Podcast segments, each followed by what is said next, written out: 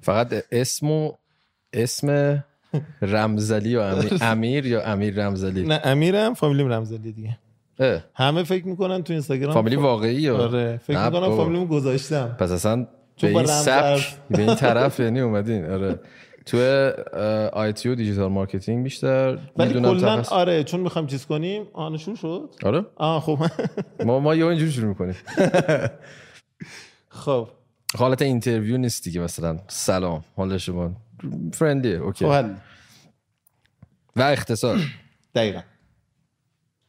خدمت عرض کنم که کار اصلی ما خب تو سالهای مختلف بحث digital marketing بود بحث IT بود که تو این سالها حالا به خاطر نوع شخصیتم همیشه تو بازارها فعال بودم که الانم یکی از کارهایی که می‌کنیم کلا مشاوره به شرکت ها و حالا افرادی که خب سرمایه سنگینی دارن تو این حوزه راجب کلا اختص... مسئله اقتصادی و اینا یا کلا ببین نگاه کن کلا داستان از این قراره که یکی میاد میگه آقا من 500 میلیارد پول دارم الان دقیقا نمی‌دونم چیکار بکنم.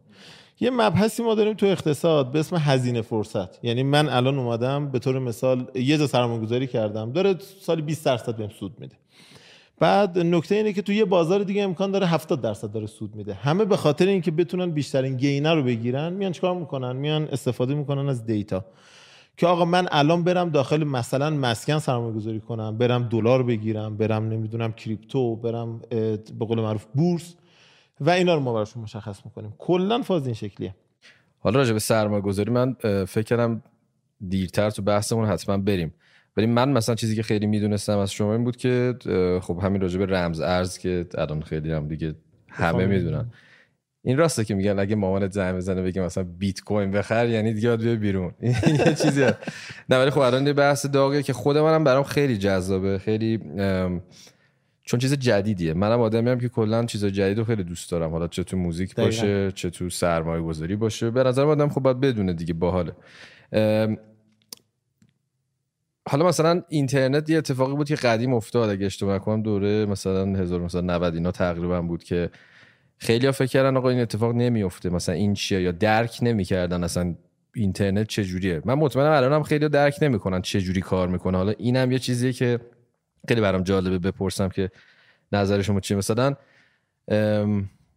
شاید 90 درصد 99 درصد آدم الان بپرسیم مثلا وای فای چجوری کار می‌کنه کسی نمی‌دونه دقیقا چجوری کار می‌کنه. وصل میشی بهش یه سری کارا رو انجام میدیم حالا مثلا این اتفاقی هم که با این رمزارزونه داره میفته رمزارز که یعنی در واقع اون بلاک چین تکنولوژی خب اون تکنولوژی بلاک چین حالا اون من همیشه فکر می‌کنم راجع به اینا خیلی خوب می‌دونم یعنی تا وقتی که یکی می‌پرسه مثلا ماینینگ چیه دقیقا؟ تا میام توضیح بدم یهو یه سوالی می‌پرسه که یهو خودم میگم نمی‌دونم. دقیقا درکش کم عجیبه.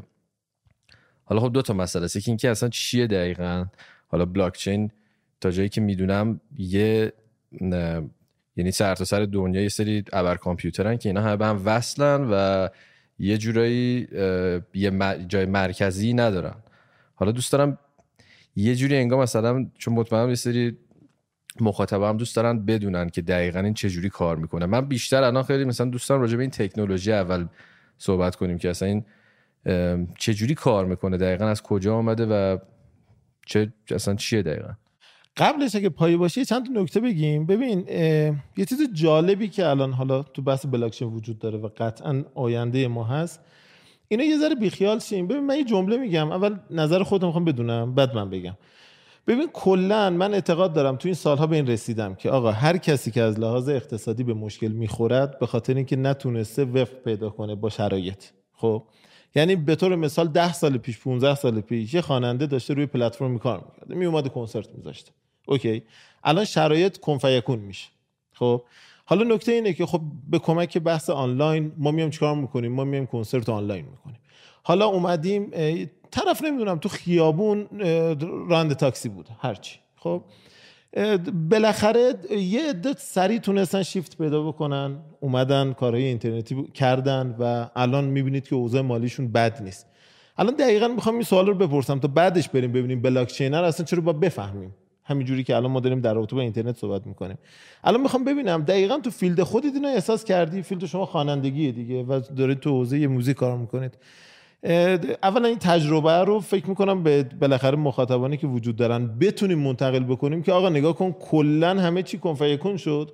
اگر کسی خودش رو همراه کرد الان شرایطش تا حدودی حتی تو حوزه خودش قویه. الان بعد از این می‌فهمیم که آقا ما نیاز داریم پس حوزه بعدی هم بفهمیم. وگرنه ده سال دیگه من و شما اینجا میشینیم یه عده موفقن و یه عده مثلا بقیه رو نگاه می‌کنن.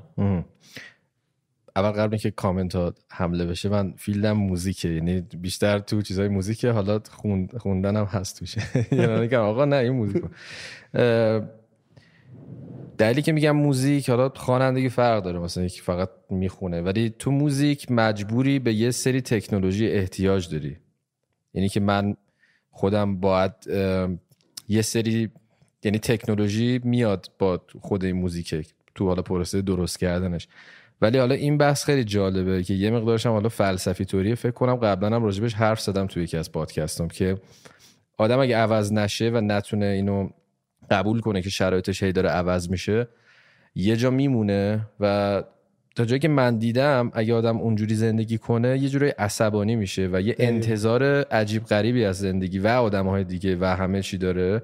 ببین ممکنه یه سری خب یه سری یه پوینتی داشته باشن. مثلا یکی بگه آقا با ورود ربات مثلا یا دستگاه های مثلا الکترونیکی یا هر چی خب یه سری بیکار میشن. این شاید درست باشه ولی به نظر من آینده خیلی مهمه و این اینکه شما دیدت نسبت به آینده چجوری باشه خیلی مهمه. این لازمه. این عوض شدن خب تو همه دنیا همیشه بوده. اگه نه که مثلا الان شاید یه سری کشورها هنوز با یه تکنولوژی چل سال پیش دارن کار می‌کنن خیلی جاها. یه جای دور افتاده ای که اصلا هیچی ندارن و اصلا هیچی نمی‌دونن. خب اگه اونو الان مقایسه کنی خیلی جالب نیست. یا مثلا زندگی خیلی راحت تر نیست. این عوض شدن باعث میشه علم پیشرفت کنه نمی‌دونم تو زمینه داروهای بهتری میاد. خیلی اتفاق دیگه حالا خیلی فلسفیش نمی‌خوام بکنم ولی خود من شخصا این عوض شدن رو همیشه تو کار خودم سعی می‌کنم نگه دارم. حتی تو همین پادکست شاید من خودم حتما اطلاعی شاید نداشته باشم راجع به خیلی از سوژه ها. ولی این قدم ور که این اتفاقا بیفته که خودم اطلاعات خودم زیاد شه بیشتر و باحالم هست. مثلا شاید من تو حرف زدنم خیلی مثلا یکم درونگران رو می‌دونم زیاد نمی‌تونم حالا شاید مثل خیلی قشنگ حرف بزنم ولی سعی می‌کنم خودم این حل بدم و این کار یه اتفاق باحال میفته حالا میگم این قسمت فلسفیشه ولی من 100 درصد اینو قبول دارم. تو موزیک که این اتفاق خیلی افتاد یعنی هنوز خیلی هستن دارن غر می‌زنن. آقا چرا دانلود داره میشه موزیک؟ خب الان مثلا تو field موزیک. یکی از بدترین field هاست یعنی یکی از بدترین اتفاقایی که افتاد همین داستان stream نه دانلود کردن و اینا بود که حالا با نپستر شروع شد یا هر چیز اینا. خب یه سری هنوز دارن غر می‌زنن بهش. حالا الان یه سری پلتفرم اومدن دارن این موقعیت استریمینگ رو مثلا درست کردن که شما می‌تونی بری گوش بدی. حالا خیلی دیگه یعنی اون پولی که قدیم تو موزیک بود یه موزیسیانه می‌رفت قلعه می‌خرید یهو مثلا. اصلا این چیز عجیبی بود. حالا نه اینکه به قدرت خرید و نمیگم ولی اصلا خیلی باحال تر بود. اصلا خب مدل موزیک گوش دادن هم باحال تر بود. شما یه سیدی رو با کوالیتی بالا میذاشتی از اول صفحه اصلا اون موقع. از اول تا آخر گوش می‌دادی. محتواش باحالتر بود. الان خب عوض شده دیگه ولی خب شده. حالا اینکه من بشینم الان بگم چرا اینجوری شده خب یکم عجیبه. مجبوری با این قطار بری چون تو خود اونم می‌تونی خیلی چیزای باحال پیدا کنی. نظر خود من راجع به این اینه. حالا اینی که میگی بلاک چین آینده است یا اتفاقی که میفته از کجا آدم می‌تونه دقیقا بفهمه که خب این قراره به یه جایی برسه یا اونو چجوری خب ببین کلا من اولا بگم کسایی که دارن میشنون واقعیت تو حرفمون پول هست. یعنی حرفایی که بریم جلو با هم صحبت بکنیم قطعا توش اتفاقات مالی می‌تونه برای کسایی که گوش می‌کنن بیفته. یعنی خیلی می‌تونه جالب باشه. در رابطه با بلاکچین یه ذره توضیح بدم که چرا این اتفاقات قراری که در آینده اتفاق بیفته. ببین کلا بحث بحث غیر متمرکز شدن است. خب؟ یعنی الان شما فرض کنید سیستم بانکی چجوریه؟ من می‌خوام یه پولی رو برای شما بزنم. شما می‌خواید برای یه فرد دیگه بزنید. این میره چک می‌کنه با سمت بانک. یعنی سمت سرورهای بانک. چک میشه که آقا یه همچین کسی امیر آیا پول داره که می‌خواد واریز بکنه یا نه؟ اوکی. اینو یه جوری بریم توش که انگار هیچ کی هیچی نمی‌دونه. دقیقاً من دارم همون شکلی میره خب دفعه بعد که پرسید من نمی‌دونم اینجا شو آره. ببین دقیقا همین سیستم متمرکزه. خب کلا یه بار دیگه بگم بلاک چین محیطیه که ما ذخیره data می‌کنیم. Okay؟ یعنی ما می‌تونیم همین data یی که در جهان وجود داره رو بریم اونجا ذخیره بکنیم. حالا چه data یی مثلا؟ Okay الان ما هم صحبت می‌کنیم. حالا داستان همینه دیگه. نگاه کن یک مثالش رو بزنیم در رابطه با بانک. کلا همه data ی ما تو بانک. Okay؟ یعنی من اگر بخوام پولی برای شما بزنم میره تو بالاخره سمت سرورهای خب بانک ها و تمام پردازش اونجا اتفاق میفته و اونجا به ما میگن شما پول دارید account تون چقدر نمی‌دونم حسابتون خونتون کجاست الی آخر. همه اطلاعات ما اونجاست. حالا بیا فرض کنیم که یه بنده خدایی میاد یه دونه موشک می‌زنه رو همون سرورها از بین میبردش. رئیس بانک می‌تونه بیاد یه enter بزنه و پاکش کنه. یه دونه نمی‌دونم delete بزنه پاکش کنه. خب؟ اتفاقی که داره میفته اینه که کلا متمرکز بودن حالا مگه واقعا همه سرور یه جاست تو این خب دقیقا تو الان یک مثال دیگه بزنم شفافش کنیم. الان توی اینستاگرام. خب تمام هر کاری که و شما داریم می‌کنیم توی اینستاگرام like می‌کنیم save می‌کنیم نمی‌دونم هر کاری می‌کنیم live می‌ذاریم همش میره سمت سرورهای فیسبوک. خب یعنی اینا تو یک فضایی اومدن این رو نگه داشتن و اون فضا به هر دلیلی نابود بشه کل data پاک میشه. خب حالا نکته ای که وجود داره تو توییتر هم مثال همه چیز الان متمرکزه تو این حالت سنتیش. ببین تو توییتر دیدی که رئیس جمهور امریکا یک یعنی دعوایی که داشت آقا چرا account منو تو کی که میبندی؟ خب؟ حالا نکته اینه که الان تو بحث غیر متمرکزی اومده بلاکچین میگه که آقا جون به جای اینکه همه data بره یه جا ذخیره بشه بیا یه کاری انجام بدیم. بیا و هر کسی به جای اینکه ما یه سرور بزرگ داشته باشیم آقای ایکس خانم ایگرک همه آدم ها بیان یه کوچولو از اون فضای پردازشی که دارن رو بیارن داخل شبکه. دیدی که میگن مثلا سی پی یو بذار بیت کوین استخراج کن که حالا نمیشه البته. و الان یه دستگاه هایی که احتمالا دیدین که حالا تو ایران قضیه برق مردم خیلی درگیرش هستن. و احتمالا این سوله هایی که می‌ذارن این دستگاه رو اون دقیقا همون دستگاه پردازش. یعنی اون داره کمک می‌کنه. یعنی امیر رمزلی اومده انقدر از اون سرور بزرگ فیسبوک رو در اختیار شبکه قرار میده. نفر شماره دو نفر شماره سه نفر شماره چهار. Okay همه آدم ها میان و به جای اینکه یک فضای سوله عجیب داشته باشیم که تمام data ی ما بره اونجا ذخیره بشه ما میام تیکه تیکه خودمون این فضای پردازش رو میدیم به شبکه میاد اونجا ذخیره میشه. حالا میگه چه جوری ببین داستان از این قراره که هر چیزی که هر اتفاقی که داره میفته خب میره و بر روی تمام این حالا به قول معروف نمی‌خوام تخصصیش کنم. بر روی تمام این دستگاه ها قرار می‌گیره. خب؟ حالا یک مبحثی داریم به اسم ledger و اگر بخوام این رو یک کوچولو بازش کنم ببین همون بانک رو یه مثال بزنیم جمعش کنیم. خب؟ که موضوع سخت نشه. ببین تو بانکه تو فرض کن که حالا ما گفتیم سرور رو نمی‌دونم کاری به اون چیز نداریم. فکر کن همه بر روی دفتر ثبت میشن. OK؟ یعنی یه دفتر خیلی بزرگیه که به صورت دیجیتال مثل اکسل. یعنی من برای شما یه پول می‌زنم میره اونجا ذخیره میشه دیگه به صورت متمرکز. حالا نکته اینه تو حالت بلاکچین و غیر متمرکز دست همه یه دونه از همون همین که به شما گفتم. یعنی یعنی کسی دیگه نمی‌تونه اینو عوض و بدل کنه. آفر یکی نمی‌تونه. دقیقا. ببین الان... اگه همه بخوان چی؟ می‌تونن. آفرین. خب الان این نکته ای که وجود داره آره تو تئوری. الان مثلا توی بیت کوین به صورت تئوری وجود داره که کسی این طبق الگوریتم بلاکچین اینجوریه که 51 درصد از کل hash rate رو یا همون فضایی که داره پردازش اتفاق میفته رو بتونه بگیره سمت خودش می‌تونه هکش کنه. ولی از لحاظ اقتصادی کسی نمی‌تونه این کار انجام بده فعلا. یه بار دیگه ببین نگاه کن کلا بهت گفتم نگاه کن شما اومدین یه دستگاه خریدین. منم یه دستگاه خریدم. یکی دیگه یکی دیگه یکی دیگه. تو امریکا توی چین توی ایران همه دارن یه کوچولو فضا میدن. یه کوچولو مثل host مثل سرور دارن فضا میدن به شبکه. حالا یکی بیاد فکر کن بالاخره این یه عددیه دیگه داره پردازش می‌کنه. فکر کن یکی بیاد 51 درصد اینو مال خودش بکنه. چجوری مال خودش کنه؟ خب نمیشه دیگه تئوریه. اگر مال خودش بکنه و بیاد یه دستگاه عجیب غریبی بیاره یا مثلا بیاد این 51 درصد رو بخره می‌تونه بیاد هکش بکنه. اینا که هک می‌کنن این کارو می‌کنن یا اونا اصلا یه نه نه نه موضوع یه چیز دیگه است. چون تو بیت کوین تا حالا هک نشده به طور مثال. چون بیت کوین یکی از ارزیه که اونم بر بستر بلاک حالا حالا نریم اونجا یعنی چیزش آره. نکنیم آره. من یک دو تا مثال دیگه فقط اگه اجازه بدی. ببین الان بحث انتخابات.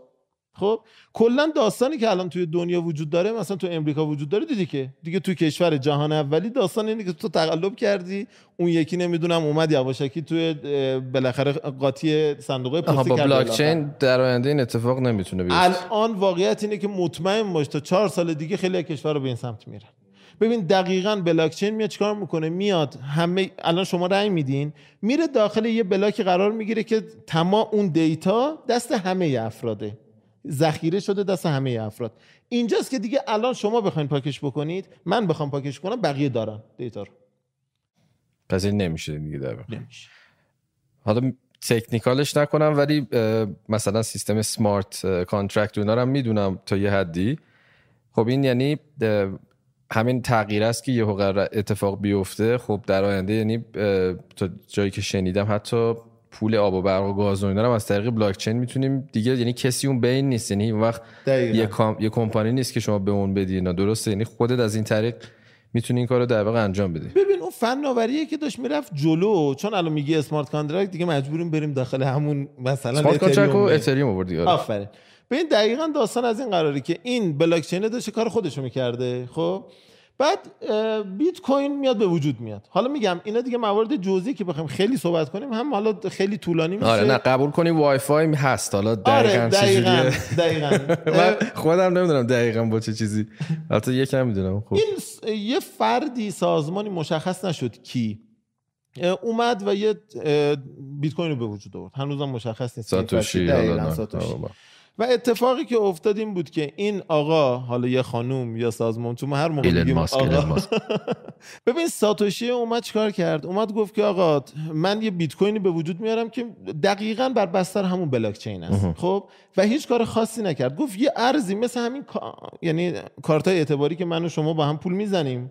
ولی اتفاقی که میفته غیر متمرکزه بعدش نسل بعدیش اومد اتریومی به وجود اومد که گفت آقا فارغ از این که من بیام سیستم پرداخت رو غیر متمرکز کنم من می‌خوام همه چی رو غیر متمرکز کنم.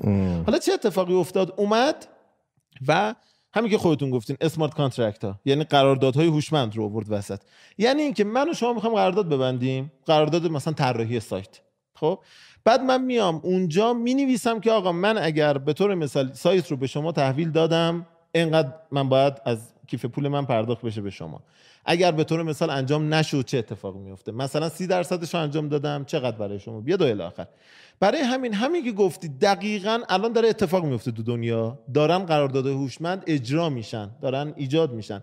ولی یه نکته ای که وجود داره چون چند سال اومده یه خورده تکنیکالیه و الان آدم های معمولی خیلی راحت نمی‌تونن برن اون کار انجام بدن. که حالا تو نسل بعدی داره این بهبود پیدا می‌کنه.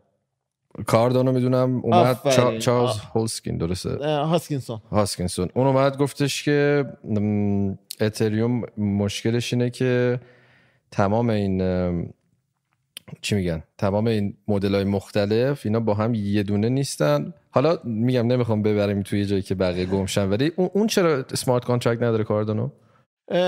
ببین دیش... جنگشون سر همینه دیگه. آره. خب اون یه رودمپ داره که از چند سال پیش سال 2017 داره رودمپاش میاد. الان سومین مرحلهش که میشه قرارداد هوشمند دقیقا فکر می‌کنم شاید ده روز 20 روز دیگه آتی بیاد. آها قرار خب، بیاد. آره. نه بابا. آره بعد اصلا یکی از عواملی که رشد خواهد کرد برای همینه. به واقعیت تا اینجا هم خیلی خوب پیش اومده. ولی نکته که وجود داره اون اومده ساده ترش کنه.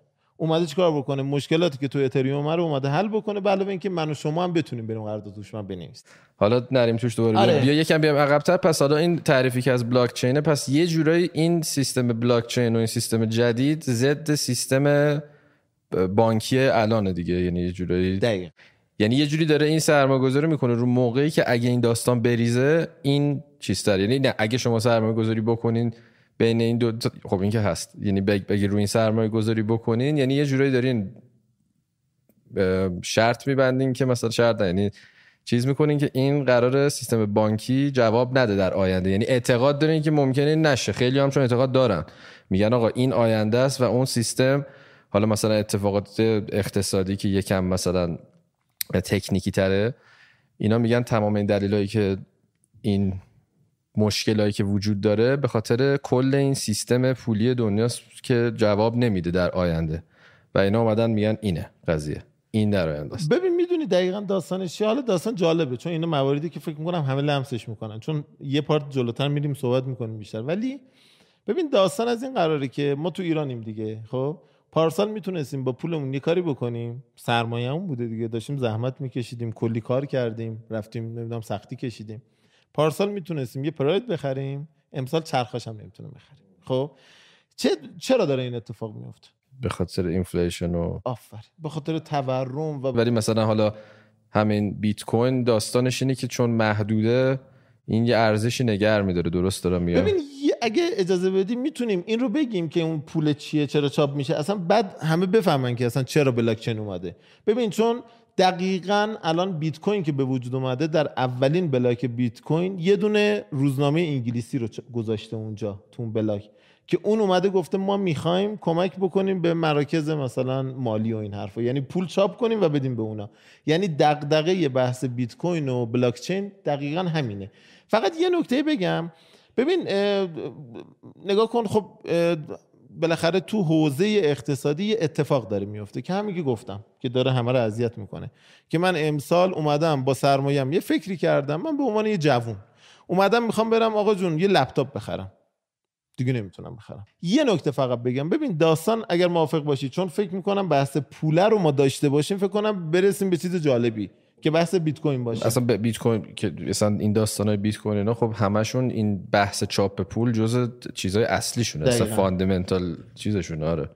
ببین کلا الان یک سوالی که عمده اصلا حالا من این سوال بپرسم اصلا حستو بگو. ببین اتفاق چرا داره؟ اصلا درگیر میشن خیلی کشورها درگیر تورم میشن. اصلا کشور خودمون. ما می‌خوایم دقیقا برای حالا فعلا اینجا صحبت کنیم دیگه. ببین چرا داره این اتفاق میفته؟ یعنی ما الان تو کشور خودمون چهل خورده درصد به صورت رسمی تورم داریم. تورم هم که خیلی فکر می‌کنم موضوع ساده است که به قول یکی بنده خدایی که تو همه حالا محافل من میگم توی تلویزیون هم بود اون بنده خدا که دیگه ننجون ما هم می‌فهمه تورم یعنی چی؟ تورم تورم سالم داریم و ناسالم داریم ولی بیسش فکر کنم روی عرض و تقاضاست دیگه تقریبا. یعنی ببین اصلا کلا حالا سوال تورم اقتصادی شد خب. ببین تورمه ولی می‌دونم تا یه درصدی پنج درصدش سالمه. آفرین. باید باشه آره. دقیقاً. آره. باید یه درصدی رو ما داشته باشیم. دو درصد سه درصد. عمدتا بانک‌های مرکزی می‌خوان اونجا نگهش دارن ولی ساده بگیم آقا جون من پارسال با انقدر پول می‌تونستم یه سبدی از محصولات رو بخرم. حالا این توش هویجه توش تخم مرغ هر چی می‌تونه توش باشه. حالا امسال که می‌خوام اون کارو بکنم پول آب رفت. دیگه اون سبده رو بهم نمیدن. می- یه مثال بزنم. من پارسال می‌تونستم با 500 هزار تومن یه دونه بسته انقدی گوجه فرنگی بخرم. امسال میرم پولمو بر میدارم همون پولی که پارسال خریدم. می‌برم نصف شده. اون گوجه فرنگی. به این میگن تورم. به نسبت پارسال ما درگیر بیارزشی میشه ببین داستان از این قراره که حالا باز یه ذره بازترش کنیم. چرا مثلا یه کشور مثل ونزوئلا درگیر میشه ما درگیر میشیم؟ باز مثلا یه کشور اروپایی به سختی درگیر این کارا میشه. یعنی تورم دارن یه ذره میاد بالاتر تصمیم می‌گیرن میارنش پایین. ببین داستان از این قراره کلا بزرگترین عاملش اینه که من یه مثال بزنم. ببین کلا بحث کسری بودجه است یعنی مهمترین دلیل که الان اتفاق داره میفته. موضوع رو خیلی سختش نکنم. نگاه کن من این رو به عنوان یه ویدیو هم گرفته بودم گذاشته بودم اتفاقا. ببین من کلا یک پدر خانوادم امسال خب می‌خوام تو سال آتی یعنی امسالی که می‌خواد بیاد. مثلا امروز یک فروردینه. برای سال 1401 می‌خوام یه برنامه‌ریزی کنم. میام میگم آقا به طور مثال من یه درآمده معمولی و جاری دارم که مثلا میرم چیکار می‌کنم؟ کارمندی می‌کنم. اسنپ هم کار می‌کنم.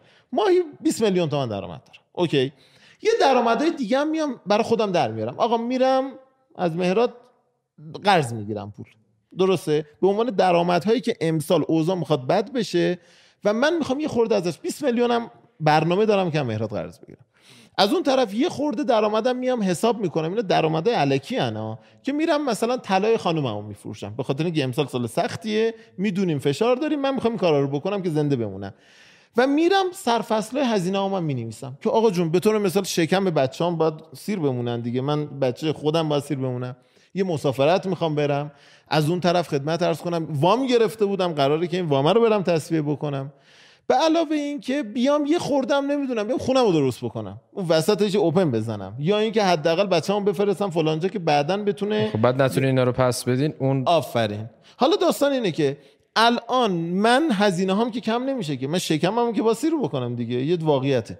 ولی نکته ای که وجود داره الان درآمدی که با هم صحبت کردیم. ما گفتیم میریم اسنپ دیگه. فردا داریم میریم جلو تصادف می‌کنیم. کلا دیگه من اسنپ نمی‌تونم کار کنم. میام پیش تو میگم یه پولی بهم قرض میدی. قرار شد قرض بدی. میگی نمیدم قرض نمیدی. اینجاست که یه تراز دیگه نیست. درآمدهای من به هزینه هم نمی‌خوره. من میام چیکار می‌کنم به نظرت؟ من الان دیگه هزینه کلی هزینه دارم 100 میلیون هزینه دارم درآمدم کلا 20 میلیون تومنه. با چیکار بکنم؟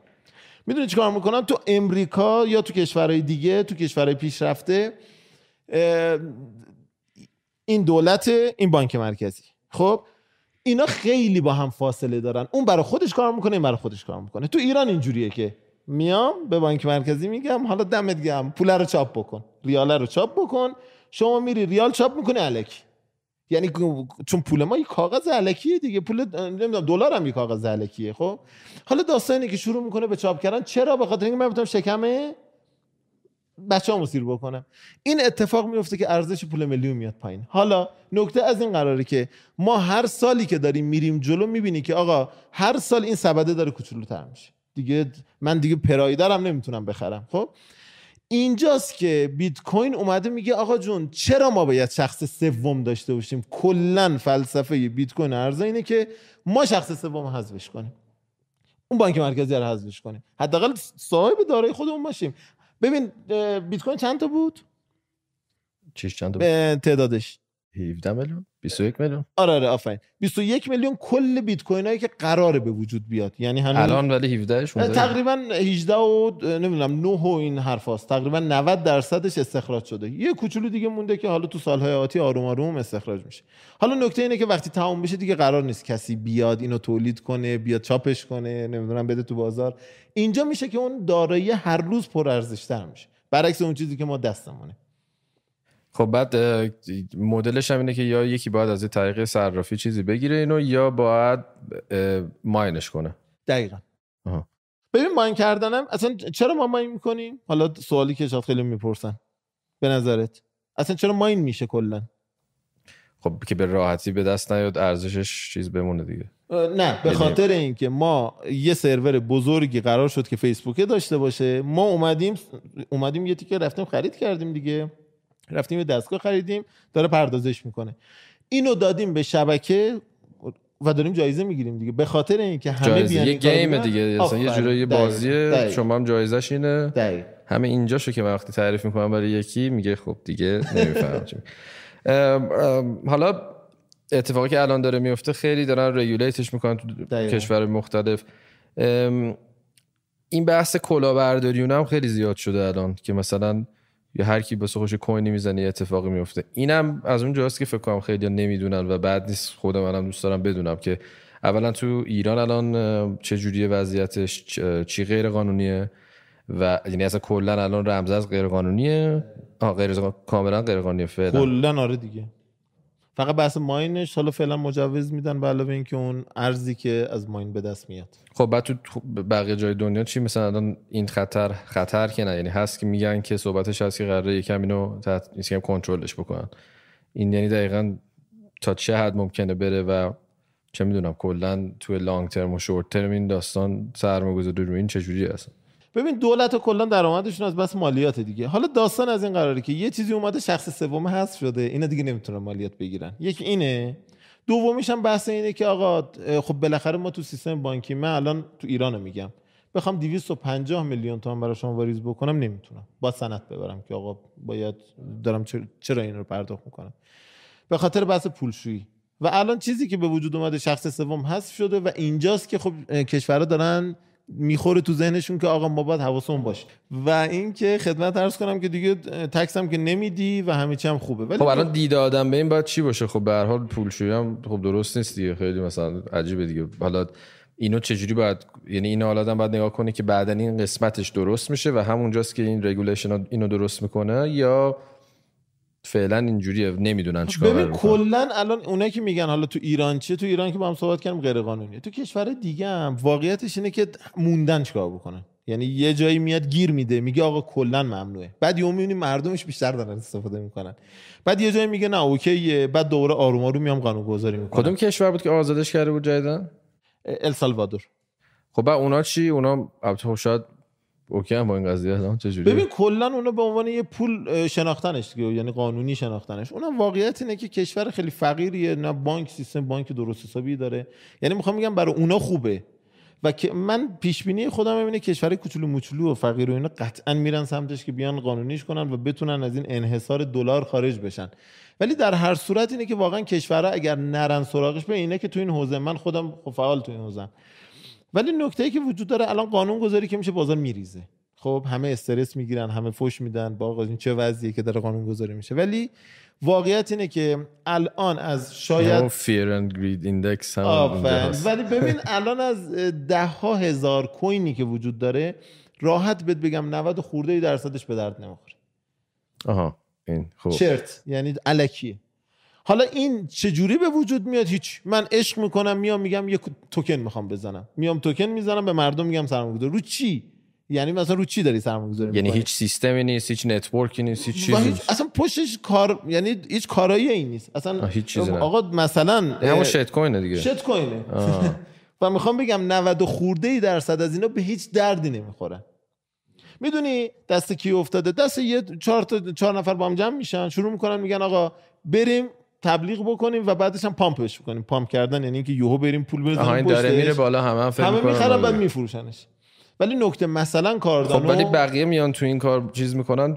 یعنی این کلاهبرداری اینجا اتفاق میفته که صرفا یه چیزی داره میره بالا و شما هم سوار موج می‌خوای بشی. میری پولا رو اونجا چیز می‌کنی بعد وسطش هم دیگه میره. آره. با کلم میای پایین. یعنی اینه یا اینی که خیلی نمی‌دونن چیه فکر می‌کنن خوبه می‌گیرن. چون مطمئنم خیلی اینجوری هست. مثلا خیلی ها رو که می‌بینم اسما رو خوب بلدن ولی نمی‌دونن که آقا این اینجوریه مثلا اتریوم network کاردانو داره چیکار می‌کنه نمی‌دونم لینک چیه اون چیه اینا رو دقیق نمی‌دونن این چه کمپانیه چه کسایی پشتشن. خودم هم همیشه دوست داشتم. مثلا می‌رفتم واقعا می‌دونم چه من آدمی هستم خودم خیلی سوار موج دوست ندارم تو هیچ هیچ زمینه بشم. یعنی چون همه دارن می‌دونن یه سمت. خب. فکر می‌کنم. معمولا مدلم این ریختیه دوست دارم سیف بازی کنم از یه قد... چون می‌دونم خیلی وقتا این علکیه. یه چیزی همینجوری هست. ولی اینم حالا همینه. به خاطر اینه که همه فقط می‌خوان راحت پول درارن یا چون نمی‌دونن همینجوری یا کو- یکی سرشون کلا می‌ذاره یا چیه؟ ده چجوریه این؟ ببین واقعیت اینه که اگر خیلی از مثلا حالا من فرهنگ ایران رو بگم که من همیشه بهش به این قسمتش همیشه تو حداقل لایوهای خودم بهش انتقاد دارم اینه که متاسفانه فرهنگی وجود داره یعنی فرهنگی بین ما هست. دلیلش هم واقعیت نمی‌تونیم بگیم مردم بدن ما بدیم اون خوبه اصلا نمی‌تونیم این حرف رو بزنیم. به خاطر بحث روانشناسی اجتماعی کلیه که وقتی. اختلافات اختلاف طبقاتی به شدت وجود داره طرف مثلا فکر می‌کنه که آقا من بخوام به کوچکترین قسمت زندگی برسم و بخوام یه حداقل اینکه زندگی راحت داشته باشم 100 سال طول می‌کشه و نمی‌دونه که آقا و میاد چیکار می‌کنه میاد یه شبه رو بیشتر ترجیح میده به نسبت اینکه قمار می‌کنه دیگه. قمار می‌کنه ولی خب مرد قمارش هم واقعیتش نیست نکته اینه همه رو میبازه و بعد شروع می‌کنه به اینکه ببینه مقصر اینو تو. اینو تو ویدیو دیدم همیشه میگه آقا اگه دنبال یعنی اگه تو ترس و لرزی کلا با داستان این نمیشه اگه دقیقاً. قرمز میشه دقیقاً نباید تو بورس هم همینه دیگه تو بورس هم مثلا وارن بافت میگه میگه اگه تو جنبه اینو نداری که میگه اگه تو قرم مارکت وقتی قرمز رو به پایینه تو اگه میفروشی اصلا تو این بازی نباید باشی دقیقا ببین الان من یه چیزی که به همه میگم میگم قبل از اینکه اصلا تو سرمایه گذاری بکنی تو باید برید یه تیپ شخصیتی تو برید تست بزنی. یعنی اصلا باید برید تو سایت های روانشناسی. من اصلا معرفی می‌کنم که آقا برو ام بزن دیسک بزن نمی‌دونم برو هارتمن بزن. ببین اصلا شخصیت تو آدمیه که ریسک پذیر هستی. بعد اگر نیستی برو پولتو بذار بانک. ببین بانک پول تبه می‌بره. تو 20 درصد سود می‌گیری 20 درصد هم آخر سال ضرر کردی. تو ما 40 خورده درصد تورم داریم دیگه. تورم ارزشش رو میاره پایین 20 درصد میاد بالا ولی در نهایت تو ضرر کردی. ولی نکته ای که وجود داره اینه که وقتی همجوری میگی یهو یه موج به وجود میاد همه شروع می‌کنن و بعدش هم افرادی که بلدن زودتر خارج میشن افراد دیگه که بلد نیستن همین اتفاقی که تو بورس افتاد. می‌دونی؟ و الان هم تو کریپتو خیلی ریسکش بالاتره به نسبت. و نکته ای که وجود داره اینه که آقا هر کدوم از این کوینایی که به اومدن و دارن کار می‌کنن هر کدوم یه پشتوانه دارن و من یه جمله فقط به همه میگم. اگر میگم که اگه می‌خوای بدونی که موفق میشی یا نه. پنج دقیقه در رابطه با اون coin اگه بتونی توضیح بده okay ه. آره این قشنگ. دقیقا. یعنی مثلا میگه اتریوم بگو آقا اتریوم چیه؟ بلاک چینه چیه؟ چرا اصلا اتریوم smart contract چیه؟ حوزه DeFi چیه؟ توکن چیه؟ این رو اگه بگی وقتی بازار قرمز میشه میگه آخ جون. آره دیگه. یعنی من خواهم بخرم اتفاقا. ولی برعکسش هست متاسف خیلی بازارا اینجوری دیگه. دکتر داد دیگه باید بزنیم اینو بخوریم. دقیقا. من همیشه موقع اینو چیه دقیقا؟ اسمشو ببین یه سرچ ریزی بکن. حالا دکتر فرق داره داستانش ولی چون یکی میگه شاید این حالا درست نیست شاید من خیلی وقتا هم دیدم. با دارو هم همیشه اتفاقی میفته. آقا بپرس چیه شاید اصلا این نمی‌دونم مدلش فرق داره یکم چیزه. بریم رو NFT یکم. این NFT اعصاب منو داره خورد می‌کنه کلا چون زیاد دارم میشنوم یکم. این NFT داستانش دقیقا چیه؟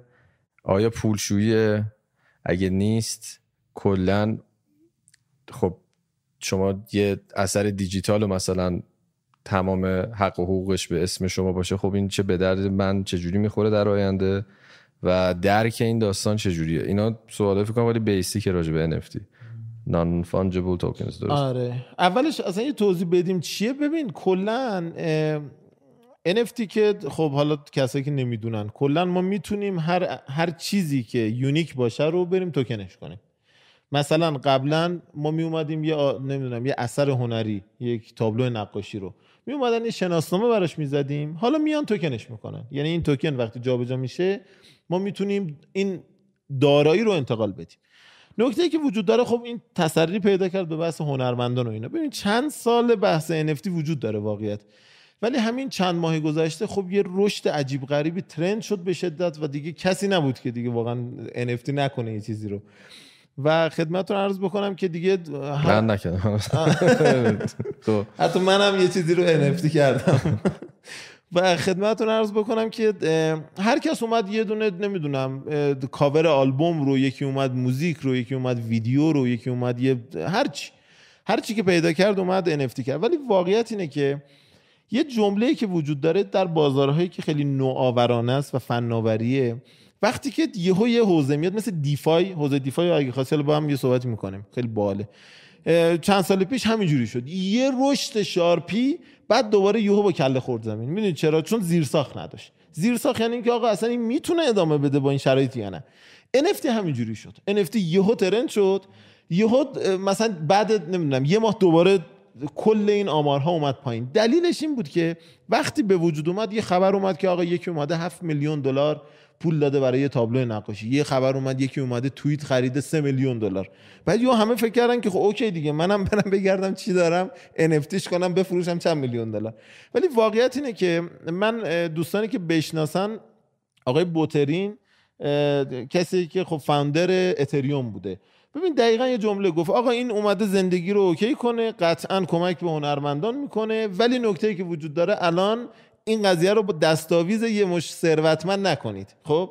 خیلی ها برای بحث پولشویی و خیلی هم به خاطر بحث برندینگ دارن این کارو می‌کنن. یعنی چی؟ مثلا من میام دارم تو فیلم می‌سازم. من میام یه تیکه نمی‌دونم موسیقی دارم.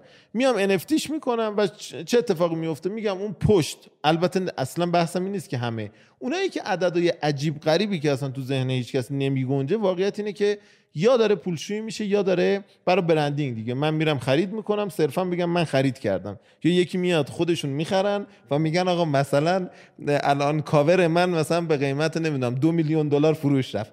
خب این دو میلیون دلار رو کی میاد کاور تو رو بخره؟ و نکته ای که وجود داره اینه که ولی واقعا نکته اینه که چون باز فناوریه و واقعا آروم آروم زندگیه رو راحت می‌کنه زندگی هنرمندانو. برای همین مطمئن باشید که یکی از اون حوزه است که به شدت آینده میشنویم ازش. ولی فعلا واقعیت اینه که قاطی پاتی شده. فعلا قاطی پاتی خب آره دیگه. واقعا هم بحث پول شوی برندینگ منم شنیده بودم خیلی. خیلی هم دیگه عجیبه. ولی خب میگم همون بحثه که گفتین دیگه. یعنی مثلا آرتیستا و اینا هم به هر حال می‌خوان اون یه شبه حرکت عجیبی بزنن و خیلی اعتقادو دارن دیگه. مثلا میگن آقا احساس می‌کنن حالا مثلا چون یه مدت طولانی نشده اتفاقی نیفتاده از لحظه مالی بیشتر باید دیگه یه کار عجیبی بکنن و فکر می‌کنن که از این طریق چیز میشه. یعنی دیگه به اون آرت و اون هنره دیگه اصلا نیست. توجه نمیشه دقیقا. البته خب اینم تقصیر خود آرتیست نیست دیگه. سخت کلا. خیلی وقت تو کل دنیا مثلا یه کوچولو سخته که از از این راه پول بشه در آورد. ببین برگردیم به همون صحبت. سوالی که پرسیدم دوباره بپرسم که گفتم آقا من به نظرم هر کسی که از لحاظ اقتصادی به مشکل می‌خوره حالا کاری به جبر و اینا ندارم نمی‌خوام به قول خود موضوع فلسفی کنم. آره. ولی به نظرم این که انقدری که باید با دنیا جلو میومد نیومد و این اتفاق میفته که به مشکلات می‌خوره مخصوصا اقتصادی. مخصوصا کسایی که پتانسیل دارن. یعنی خیلی از افراد پتانسیل دارن ولی به خاطر اینکه نمی‌تونن با شرایط ادپت بشن اتفاقی که میفته اینه که یه جا یهو نگاه می‌کنه آقا چرا انقدر عقبم و اینجاست که میره سمت همون اینکه آقا هنره رو علکی بفروشم یهو نمی‌دونم هر چیزی که پیدا کردم برم سمتش. این رو موافقی؟ من خودم اینو من یه بار دیگه هم توی پادکست دیگه با سامان فکر کنم گفتم. گفتم کلا اگه آدم دانش اقتصادیش بالا نباشه لاتاری هم ببری یه سال دیگه از دست میده همه پولتو چون نمی‌دونی باش دقیقا چیکار کنی. خب این اتفاق با خیلی از مثلا آدمای مختلف تو دنیا این اتفاق تو حوزه‌های مختلف افتاد. یه رپری می‌بینی که مثلا خیلی پولدار بود یه زمان 200 میلیون دلار پول داشته الان نداره. یعنی الان تو قرضه. چون نمی‌دونسته باش چیکار کنه. هی رفته هم جت خریده ماشین خریده ساعت خریده. خب این یه جورایی نشون میده نمی‌دونی چیکار کنی. حالا اون کسی هم که یهو می‌بینی مثلا چهار تا چیز خفن داره اونم حالا یه جوری یه business ی داره از درآمد business ش مثلا اون کارو کرده. یه چیزایی هست که همینجوری از جیب اینا رو بخری خیلی منطقی نیست. اینکه اون مورد و از لحاظ اینکه به خودم یه شبه بره تو کارهای عجیب نمی‌دونم. ببین من میگم که اگه این بحث همون داستان است که آقا الان شرایط این مدلیه. حالا الان خر تو خره تو دنیای موزیک هر اتفاقی افتاده. خب این این مدلیه. حالا من سعی می‌کنم این لا بتونم با اتفاق جدیدی که میفته راه همو پیدا کنم. ولی دلیل نمیشه. من اینجوری فکر می‌کنم. حالا خیلی اینجوری فکر نمی‌کنم. خیلی مثلا شخصیتشون شاید یه جوری دیگه است. یکم تهاجمی تره کلا نسبت به این داستان. ولی خیلی مثلا میگن آقا ما هیچی در نیاوردیم این مدت مثلا حقمونه. مثلا فکر کنن خب من اینو قبول ندارم. حالا با این مثلا سایت های شرط بندی اینا که خیلی اتفاق افتاد این چند وقت من خودم دوست نداشتم زیاد. چون نه درکی داشتم راجع به داستان نه اصلا دست خودم بود نه کنترلی داشتم روش نه اعتقاد درستی داشتم و اون پولی که اون مدلی در میاد همون جوری هم میره. می‌دونی چی میگم؟ یه چیزی نیست که خودم براش کاری کرده باشم حالا. خب نه حالا بعضی وقت آدم یه تبلیغ اصلا میره تبلیغ یا آب میوه رم می‌کنه ها. ولی یه جور دیگه است. مثلا با همین سایت های شرط بندی به منم خیلی پیشنهاد عجیب غریب شد. خودم دوست نداشتم بکنم ولی نیومدم بگم آقا چون این چند وقت مثلا ما نتونستیم پول در بیاریم به عنوان آرتیست پس این حق منه من برم مثلا یه کار عجیب بکنم که شاید یه سری دیگه اون وسط نابود یا هر اتفاقی که می‌خواد بیفته. درکش رو نداشتم نمی‌دونستم چیه طرفش هم نخواستم برم. به نظر من هم همینه. مثلا حالا باز توی پادکست دیگه هم گفتم. کلا خب من اگه فقط تو کار آرت باشم این یه ریسکیه. ممکنه هیچ وقت نتونم از این پول درم همه آدمای دنیا اینجوریان فقط مثلا شاید تو یه کشوری که محدودیت خاصی داره نیست. خیلی ها هستن میلیون ها نفر هستن موزیسین پول در نمیارن. میلیون ها پیانیست های خیلی خفن هستن. پول در نمیارن.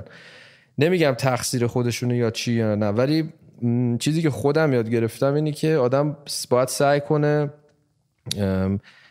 توانایی مختلف تو زندگیش داشته باشه. یکیش آگاهی از مسائل اقتصادیه. حالا به فرض الان پولم تو در آوردی بعدش چیکار می‌خوای باش بکنی؟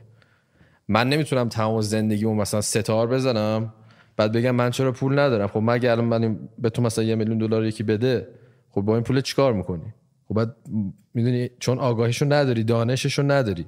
این دانش اقتصادی رو من خیلی قبول دارم. یه چیزی هم هست که خود منم خیلی دوست دارم بیشتر راجبش یاد بگیرم. که الان مثلا سرمایه گذاری باید چیکار کنه آدم؟ چی, رو باید نگاه کنه مثلا توی کشوری یا چیزی اینا؟ حالا اینم همون بحث نفتی کریمی همه اینه. حالا چی باید نگاه ببین الان یه نکته که جالبه اینه که من معتقدم که دنیا پیچیده شد. و ما 20 سال پیش 30 سال پیش می‌تونستیم بگیم من اومدم توی حوزه عشقمه حال می‌کنم احتمالا پولم میرم در میارم و الی آخر. ولی واقعا ببین انقدر که پیچیده شد الان ما باید سیستمی فکر کنیم. کلا کسی که نتونه سیستمی فکر کنه نمی‌تونه موفق موفق بشه. ببین چیزی که ویژگی مثبتی که به نظرم توی تو هست اینه که خب میرید حوزه‌های مختلف رو نگاه می‌کنی اینجاست که اون ذهنه می‌تونه موفق تر باشه. ببین من دقیقا خودم همیشه یعنی به این اعتقاد داشتم که آقا الان دیگه دنیا تکبودی وجود تموم شد. خب؟ یعنی من رفتم شروع کردم به طور مثال تو حوزه آیتی هر چیزی که فکر کنی من دست یه دستی بردم و اتفاقی که افتاد اینه که فهمیدم روی این سه تا موضوع باید دیپ بشم. حالا نکته اینه که تو کارایی هم که دارم می‌کنم قوی تر انجام میدم. یعنی من اگر به طور مثال دارم نمی‌دونم حوزه اقتصادی کار می‌کنم یه جایی اون بحث آیتی به دردم می‌خوره. اینجاست که ببین 20 سال پیش 30 سال پیش میگم باز یه نفر می‌تونست بگه آقا من فقط میشینم پیانو می‌زنم. من فقط می‌تونم بیام. الان من دقیقا ببین یه چیزی بگم یه اتفاق بد داره میفته این اتفاق بد متاسفانه به شدت من دارم روش کار می‌کنم که انتقال بدم به مردم بدونن. اینه که احساس بیارزشی داره به وجود میاد تو مردم ما. حالا چرا این به وجود داره میاد؟ به خاطر اینکه یه افراد پتانسیل داری هستن خب که مثال بزنم اگر می‌خوای کیس انجام بدم. من پای همسرم که گفتم شکست رفته بودیم پیش کسی که خب تو این حوزه بتون دکتر بود و مثلا به قول خودش میگه من کلی درس خوندم دانشگاه خوب رفتم و الاخر الان می‌خوام اخلاقی کار کنم. خب؟ الان اومدم پای خب بالاخره این پا رو من با معاینه درست بکنم یه ساعت طول می‌کشه. می‌خوام چل هزار تومن بگیرم. همون دکتری که حالا همه هم تازه حجمه های زیادی وجود داره تو این سالا خب؟ و بعدش نگاه می‌کنم آخر روز مثلا 50 دلار شده. 20 دلار شده 30 دلار بعد نگاه می‌کنم حالا به دو تا چیز نگاه می‌کنه. به این نگاه می‌کنه که یه عده هستن که خب بالاخره این قضیه شعاف وجود داره توی سوشال مدیایی که خب طرف می‌بینه یه ترید انجام داده بعد یهو می‌بینی 2500 دلار سود کرده 5000 دلار سود کرده. اینجاست که اون اتفاق میفته به علاوه اینکه یه دو دو تا چهار تا می‌کنه. ببین ده سال پیش اون دکتر پزشک متخصص هنرمند بازیگر فوتبالیسته می‌تونسته با اون پولی که قرارداد می‌گیره بیاد راحت بالا شهر تهرانی خونه بخره.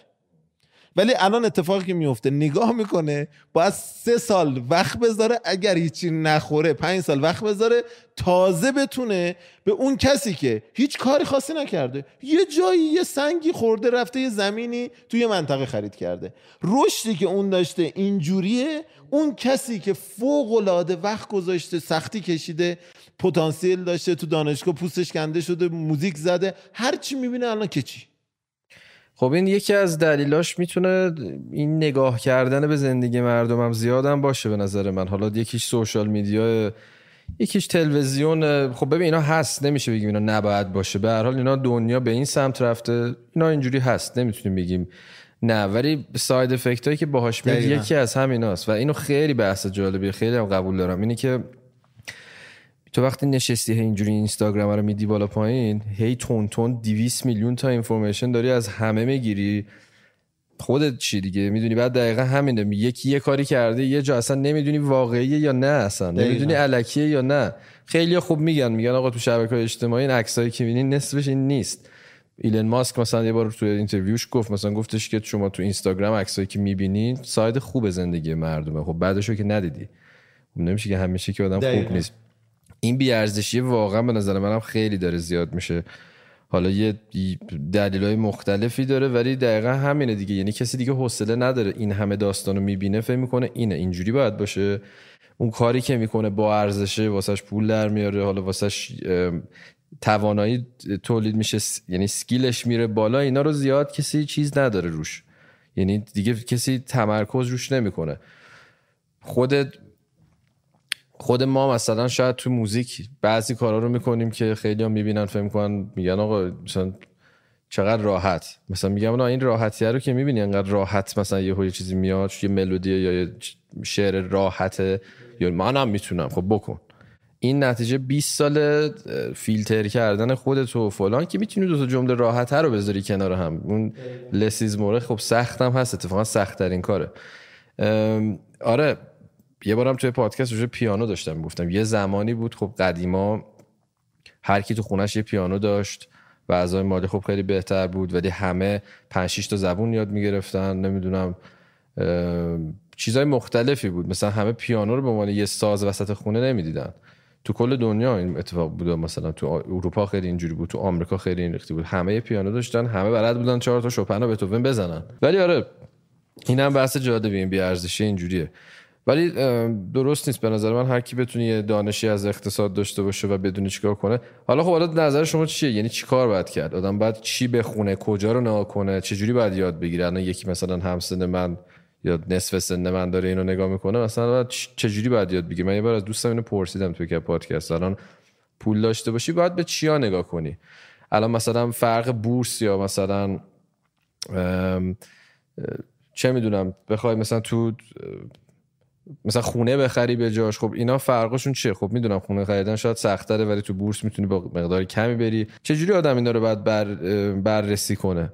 مثلا شما اگه یه حقوقی می‌گیری چند سومش رو چی کار می‌کنی؟ نمی‌دونم چقدرش رو سیو می‌کنی؟ فکر کنم اینا راحت ببین امروز یه چیزی منتشر شد. گفتن یه کسی که کارگر باشه باید ده و خورده میلیون تومن پول داشته باشه برای یه خانواده سه تا چهار نفره که زیر خط فقر نره.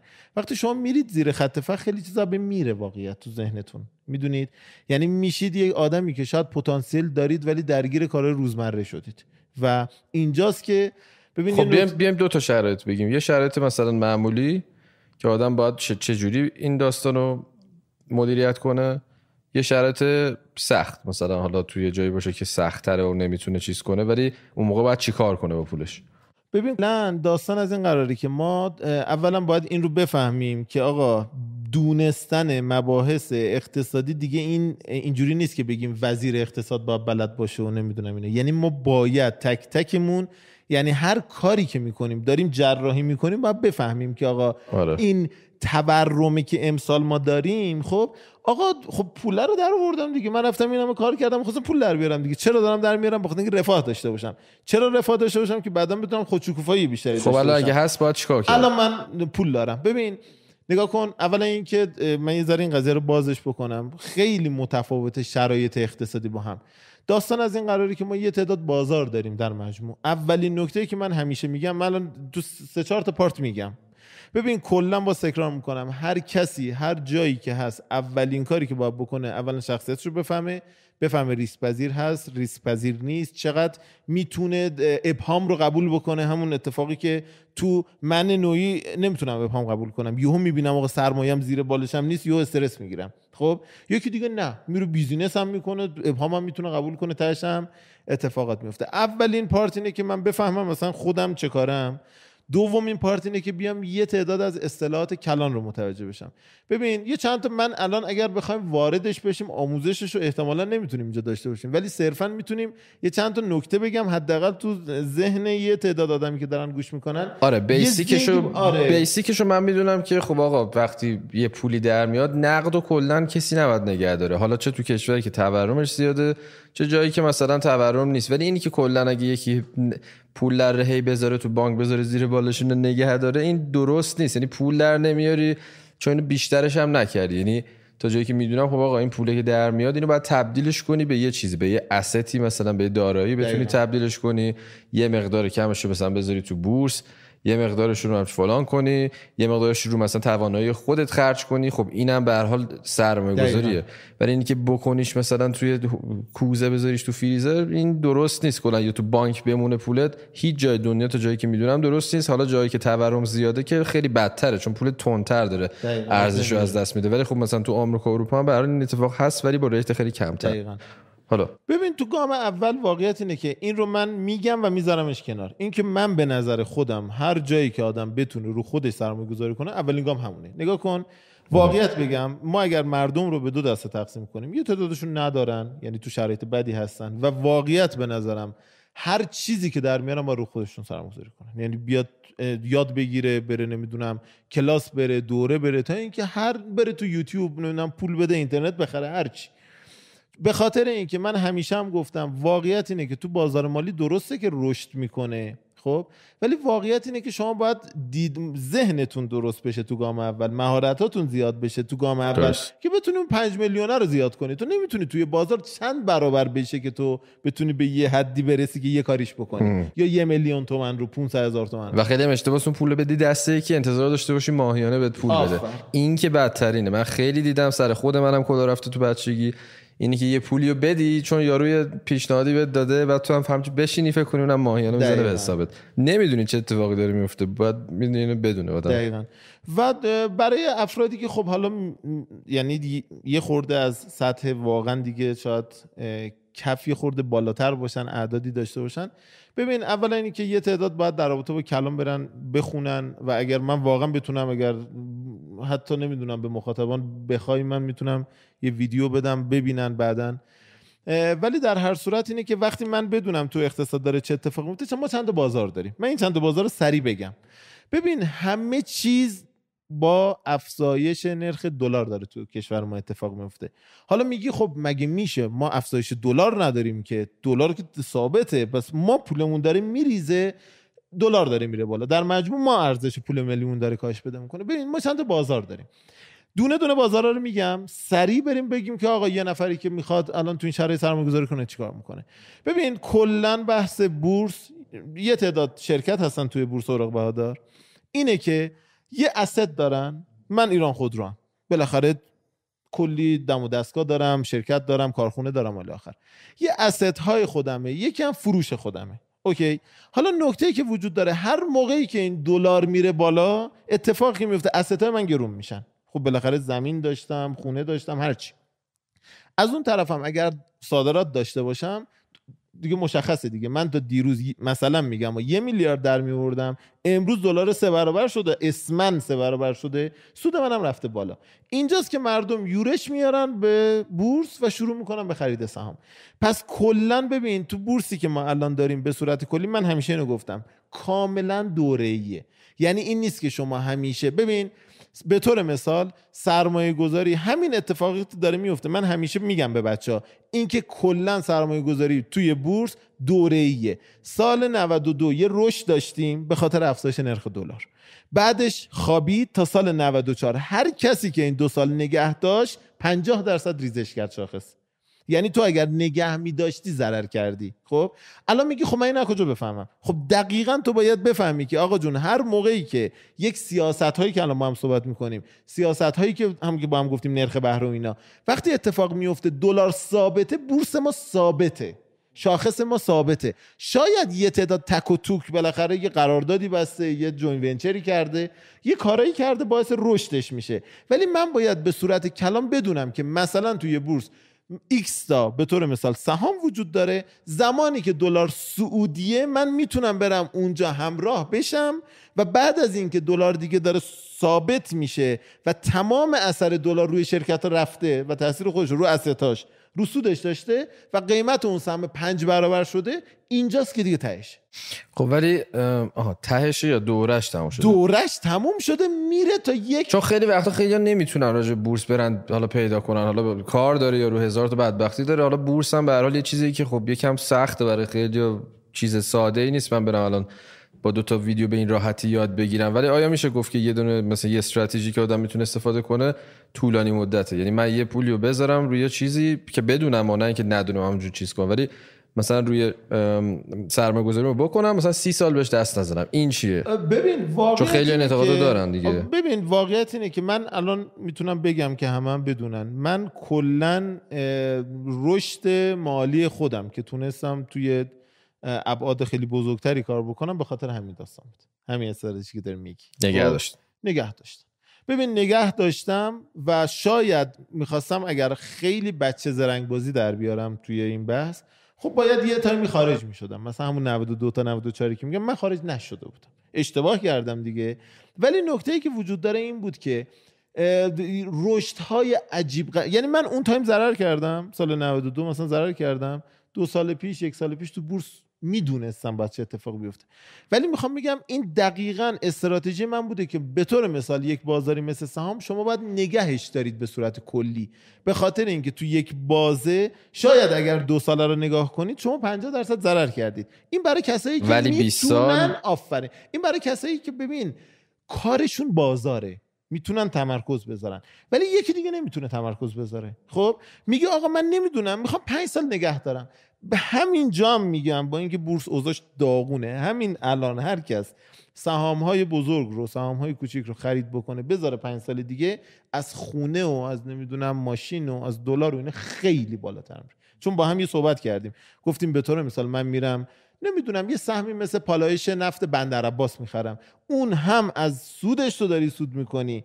هم از اسست های سود می‌کنی یعنی دو بار دلار بهش می‌خوره. یک بارم تقاضای مردم بهش می‌خوره. یعنی مردم یهو تقاضا می‌کنن باعث رشد شارپی داشته باشه. اینجاست که بورس برای کسی که واقعیتش خیلی نمی‌خواد خودش رو درگیر تحلیل و اینا بکنه فوق العاده است. ولی نکته ای که وجود داره این فرهنگ اشتباه اینه که هر موقعی ما سرمایه گذاری نمی کنیم تا زمانی که خالمون و عممون به ما بگن که ما رفتیم تو بورس منم میگم ای اون رفروشی اصلا. اون موقع دیگه بیخیال شی. آره دقیقاً. ولی حالا مثلا من یه دونه یه, یه گراف وارن بافت یکی از سرمایه‌گذاری عجیب غریبش دیده بودم خیلی جالب بود. مثلا سر ده سال رفته بود بالا سر 20 سال برگشته بود به همون جایی که بود سی ولی اینجا بود. خب حالا ولی خیلی ها شاید شرطشو نداشته باشن. یه پولیو بذارن کنار و سی سال وایسن. خب به حال یکی شاید پولش احتیاج داشته باشه. اگه من مثلا یه درآمدی داشته باشم این این استراتژی بخوام برم چند درصد از درآمدمو باید بذارم برای این کار برای یه بورس لانگ ترم به من یه ذره واقعیت دیدگاه اقتصادی نسبت به بقیه متفاوته. یعنی من وقتی که من کلا یک مثلا در حد یک و نیم ساعت وقتی توضیح میدم به بچههایی که حالا هستن ببین من خیلی میام هم میگم باید استفاده بکنی از اون سرمایه یعنی برای زندگیت. به خاطر اینکه ما داریم تو دنیای زندگی می‌کنیم تو سی سال بخوابونیم پولو. هر ثانیه امکان داره ما نباشیم. یعنی ما نمی‌تونیم با این دید که آقا حالا بذارمش کنار سی سال دیگه می‌خواد رشد کنه. من شخصیتم چون اونجوری نبوده. یه مثال بهت بزنم. ببین ما شهربازی می‌رفتیم بچگی. من همیشه این رو توی کورسان میگم. شهربازی می‌رفتیم. بعد یه فضایی بود شیشه ای ما شیطونک مینداختیم توش. اون شیطونه که 100 تومن پول می‌دادیم براش. خب؟ حالا فکر کن سرمایه گذاریه بعد مینداختیم اگر تو بدون نقطه میومد پول رفته بود. اگر یه نقطه بود 100 تومن بهت می‌داد. اگر دو نقطه بود 200 تومن می‌داد. سه نقطه بود 500 تومن می‌داد. خب؟ ببین ما کلا می‌رفتیم اونجا این رو مینداختیم. حالا فکر کن سرمایه گذاریه دیگه. بالاخره سرمایه گذاری امکان داره. من خودم یه شرکت سرمایه گذاری کردم. شرکت به خاطر مشکلاتی که محیط زیست براش به وجود آورد چند سال ورشکست شد. هیچی نبود. یعنی چیزی که ما بالا خریده بودیم رفت تقریبا نزدیک به صفر شد. برای همین ما اونو انداختیم. بعد ببین همیشه اینجوری بود که تو بیشتر میبردی. خب یعنی عمدتا شانست بیشتر بود. اتفاقی که میافتاد مثلا 100 تومن می‌شد هزار تومن. ما هی بازی می‌کردیم سر آقا بمون سرمایه گذاری سرمایه گذاری سر... بعد دوره دوست ما این وسطش آقا بیا بریم من می‌خوام چیپس بخورم. یا می‌رفت مثلا یه چیپسی می‌خورد نوشابه می‌خورد. تهش این بود که می‌خواستیم برگردیم خونه. اون صفر بود منم صفر بود. بعد اتفاق تمه دیگه این تمه این تمه دقیقا. می‌خوام میگم تو این حوزه مالی حالا ببین واقعا اگر بخوایم در رابطه با سطوح افرادی که در سطوح پایین هستن هم صحبت کنیم واقعا بعضیا تو مدل های سرمایه گذاریشون شورشو در میارن. حالا می‌خوام بگم هر جفت طرف رو باید صحبت کنیم. این طرز فکر قماربازاست خب دیگه. برای همین قماربازا هیچ وقت خب حالا خیلی هستن ازش یه زندگی در آوردن تو دنیا مثلا یکی یه پوکر بازی می‌کنه حرفه ای اونا دیگه مثل ربات مغزشون داره نمی‌دونم احتمالات و چیز می‌کنه اینا. ولی کلا این طرز فکر قماربازاست که مثلا میاد پایین میگه من باید با دوباره بازی کنم که که باختم و ببرم میره بالا. اصلا هجا زده میشه میگه حالا اگه دو برابر کنم چی میشه؟ برای همیشه یه سری عدد داره بالا پایین میشه. یعنی تو اصلا چیزی نداری. برای همین اینم الان این دوتا رو هم جوینش می‌کنیم. خب فقط همون قسمت اول که گفتی چند درصد ببین واقعیت اینه که تو کشوری هستیم که خب باید تا بالاخره اگر درصدی داریم به امید اینکه یک سال دیگه دو سال دیگه سه سال دیگه رشدی بکنه حداقل ما تورم عقب نمونیم. برای همین واقعا نمی‌تونیم یک فرمول بگیم. به طور مثال من خودم پولی که داشتم در می آوردم زندگیمو می‌کردم مثلا 30 درصدش رو می‌رفتم سرمایه‌گذاری می‌کردم تو بورس. اتفاقی که میافتاد این بود که هر دفعه هی بهش اضافه می‌کردم اضافه می‌کردم تا این پول یه ذره بزرگ شد و اتفاقی که افتاد این بود که خب همون به خاطر رشد دلار اسید ها گرون شد نمی‌دونم سود شرکت ها و یهو دیدی مثلا خیلی شرکت ها 20 برابر شدن. ولی یه عده این نکتم اینجاست. یه عده تو همون شاخص بالا شروع به خرید می‌کردن یه عده هم نگه میداشتن. کلا حالا دیدشون این بود که باید همیشه نگه دارن. این پوله رو نمی‌تونستن یه تیکش هم بردارن بخورن. نکتم اینه الان خب؟ حالا نکتم اینه که بالاخره تو این بورسی که ما الان داریم ببین واقعیت اینه که مردم عادی می‌تونن سرمایه‌گذاری بالاخره بکنن و ریسکش به نسبت بازار دیگه کمتره. یعنی ما اگر بیایم به طور مثال نمی‌دونم 10 میلیون تومن هم سرمایه‌گذاری کنیم امید به این داریم که یک اتفاق بیفته. حالا نکته اینه که ما یه چند بازار دیگه هم داریم. اگر چیز باشه سریع بریم سراغش. ببین زمانی که دیدی که رشد دلار داریم همه می‌دونن همه بازارها با رشد دلار تغییر می‌کنه. یعنی کلا یه تعداد هستن وقتی که دلار رشد می‌کنه میاد میگه من طلا خریدم ببین چقدر سود کردم. بعد خیلی جالبه طرف نمی‌دونه که اصلا طلای چرا میره بالا. ببین کلا ما یه اونسی داریم. یه اونسی داریم که این اونسه به خاطر مسائل اقتصادی که دیروز هم یه دونش اتفاق افتاد. باعث تغییرات اونس شد. یه, نکته بگم برای کسایی که می‌خوان تو طلا باشن. ببین کلا اونس جهانی. اصلا اونس اصلا طلا مثل بیمه میمونه. بیمه کی به درد ما می‌خوره؟ زمانی که با, با ماشین بریم تو دیوار. خب؟ یعنی زمانی که همه چیز شرایط درب و داغونه اونس میره بالا. طلا میره بالا. زمانی که نمی‌دونم کووید میاد زمانی که دلار میره پایین طلا میره بالا و برعکس. الان دقیقا نگاه کن کلا اتفاق یه زمانی بود دلار طلا یه رابطه دیگه با هم داشتن عوض شد. ببین دقیقا الان این اتفاق افتاده. ولی کلا الان نگاه کن بحث طلا زمانی اتفاق میفته که کلا شرایط اقتصادی در دنیا بد است. الان برعکسه. خب هر چقدر که دلار تقویت میشه می‌بینی که طلا برعکس می‌زنه. خب دیروز تقویت شد اونس جهانی ریخت. به خاطر چی؟ به خاطر اینکه هر چقدر شرایط گل و بلبل و بیکاری کمتر و مردم اشتغال دارن تو جهان و اینا طلا اونسش میاد پایین تر حالا یه نکته. ببین این طلای به طور مثال 1700 دلاره. خب هر اونس جهانیش. حالا نکته اینه که اون اونسه رو تو فکر کن. اونس جهانی اینقدر طلای اندازه پرتغال طلای خب حالا نکته اینه که به این پرتغال طلا میگن 1700 دلار.